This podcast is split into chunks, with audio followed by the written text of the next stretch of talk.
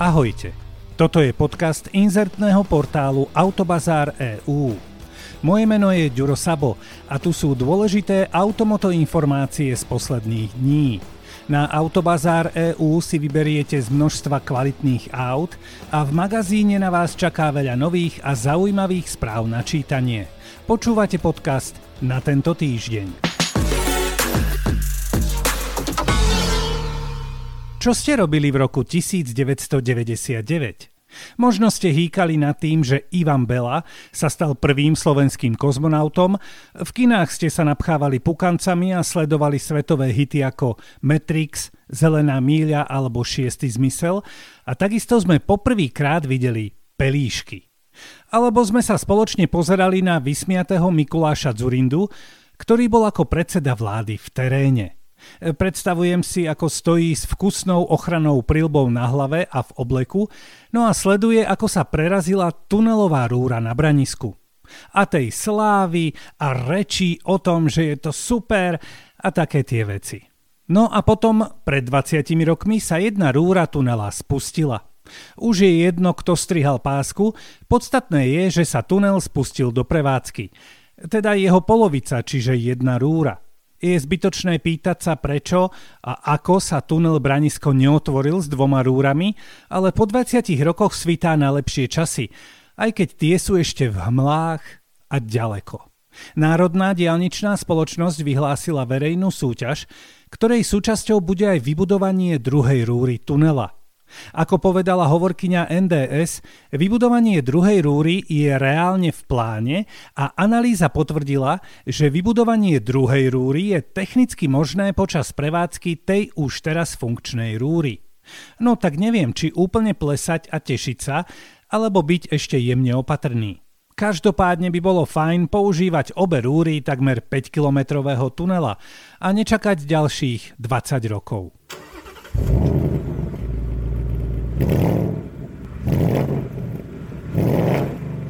Túto fintu poznám len z počítača.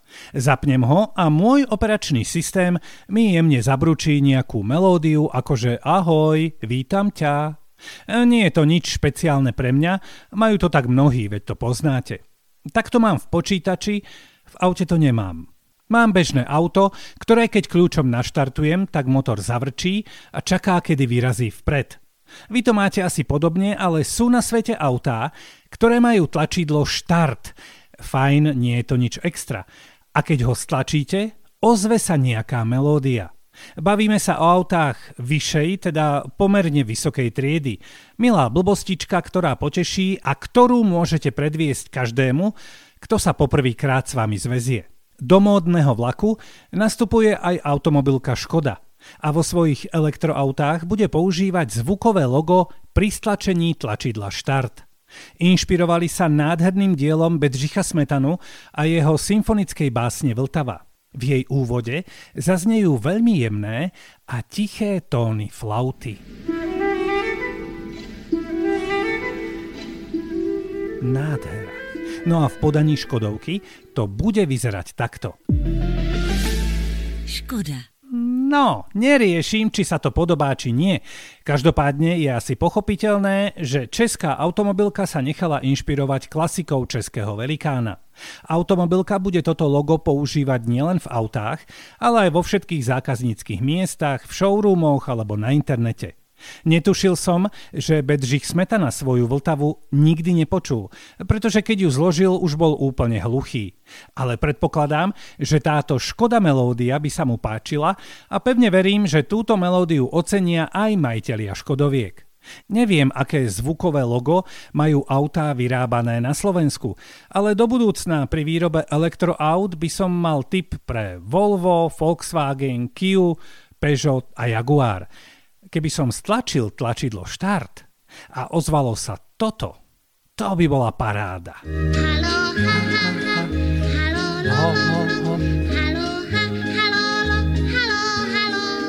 Predstavte si, že ste mladý človek, máte čerstvý vodičák a nesmiete rok voziť svojich rovesníkov. Nie je to až taký nezmysel, teda minimálne v Británii si to nemyslia. Takýto návrh zákona pristál na stole britského ministra dopravy Richarda Holdena. No, pristál. On mu to tam nejaký úradník priniesol a položil na stôl. Ja si to predstavujem tak, že ten stôl je masívny, možno z 19. storočia, tmavohnedý a sú na ňom aj iné papiere, alebo perá, možno nejaké hodiny a šálka s čajom Earl Grey. No a na kope s papiermi, úplne hore, je položený tento návrh a minister si ho študuje. Navrhovaný zákon by sa mal dotýkať všetkých čerstvých vodičov, ktorí majú menej ako 25 rokov. Zakazoval by im voziť v aute osoby mladšie ako 25 rokov, pol roka alebo rok od získania vodičáku. Hovorí sa aj o nápade, že by vodiči podľa svojho veku mali zakázané používať mobil, aj ak má handsfree, pri mladých vodičoch by sa mohol upraviť aj výkon motora alebo by sa zaviedla kniha jazd. Dôvodom tohto všetkého sú samozrejme štatistiky nehodovosti a hlavne úmrtí, ktoré sa dejú na britských cestách pri nehodách, kedy za volantom sedeli mladí vodiči. No a to, priznajme si, nie je len problém Spojeného kráľovstva, ale napríklad aj Slovenska. V polovici mája by sa o tomto všetko malo rozhodnúť a potom sa buď podľa britského vzoru po celom svete roztrhne v rece, alebo sa to celé len trošku pozašíva.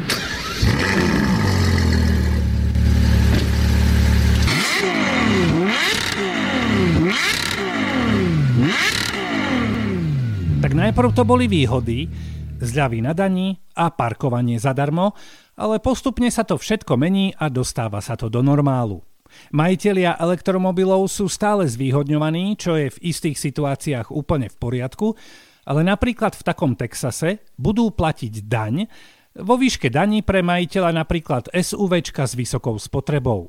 V tomto americkom štáte je to tak, že opravy a údržba ciest sa platia z daní za palivá a veľké SUV so spotrebou takmer 16 litrov zaplatí približne 200 dolárov ročne. Naopak, ten, ktorého auto potrebuje na 100 km len dajme tomu 7 litrov paliva, zaplatí ročne asi 85 dolárov na dani. No a majitelia elektroautomobilov budú platiť 200 dolárov ročne. A je to vlastne len také spravodlivé dorovnanie toho, že elektroauto nekupuje benzín, z kúpy ktorého sa odvádza daň. Niektorí hovoria, že fajn, prečo nie, a iní za frflu, že je to nespravodlivé. Netuším, ako to spravodlivo vyriešiť, ale každopádne sa takto správajú samozprávy nielen v Texase, ale aj v Kalifornii alebo v Arkansase, kde je takáto daň pre majiteľov ekologických aut polovičná. A to je už po druhý krát, čo v tomto podcaste konštatujem, že na stole tentoraz guvernéra štátu Texas sa objavil nejaký automotonávrh a uvidíme, čo sa stane. Každopádne má zvolený pán dve možnosti. Len neviem, či je jedna z nich lepšia. Ja vlastne ani netuším, ako by som ho opísal. To je najťažšie, keď ho niekto nevidí a vy mu máte pomôcť s predstavou. Hovorím o najluxusnejšom obytnom aute, nebal by som sa povedať takmer autobuse. Vpredu to vyzerá ako sexy ťahač a z boku ako luxusný autobus. Ak som sa netrafil, tak sa ospravedlňujem, ale na to, aby sme si predstavili túto luxusnú krásku, to celkom stačí. Začína sa sezóna, kedy mnohí budú jazdiť na svojich obytných autách alebo si ich nejakým spôsobom budú požičiavať a užívať si leto.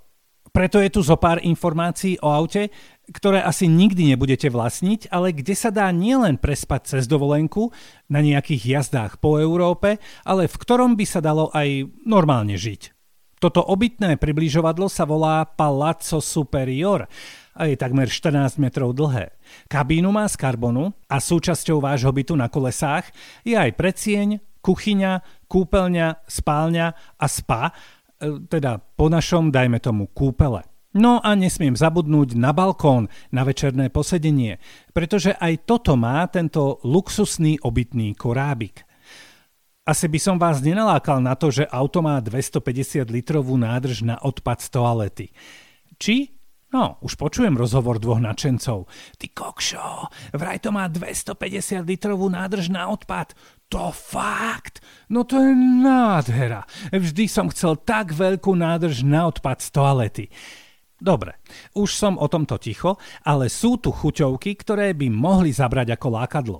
Posteľ je strašitánsky luxusná a pohodlná, rovnaká ako používa kráľovská rodina, tá britská samozrejme. Veľká svetelkujúca sprcha je tam tiež, chladnička, vinotéka, kávovar, dve telky s viac ako metrovou uhlopriečkou alebo luxusné reprosústavy pre dobrý zvuk.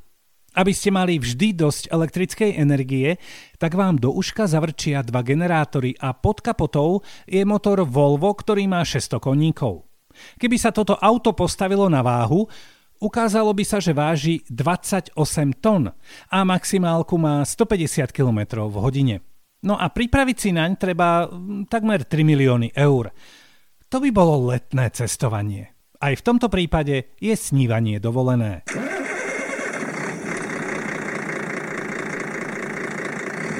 Počúvali ste podcast inzertného portálu Autobazár EU.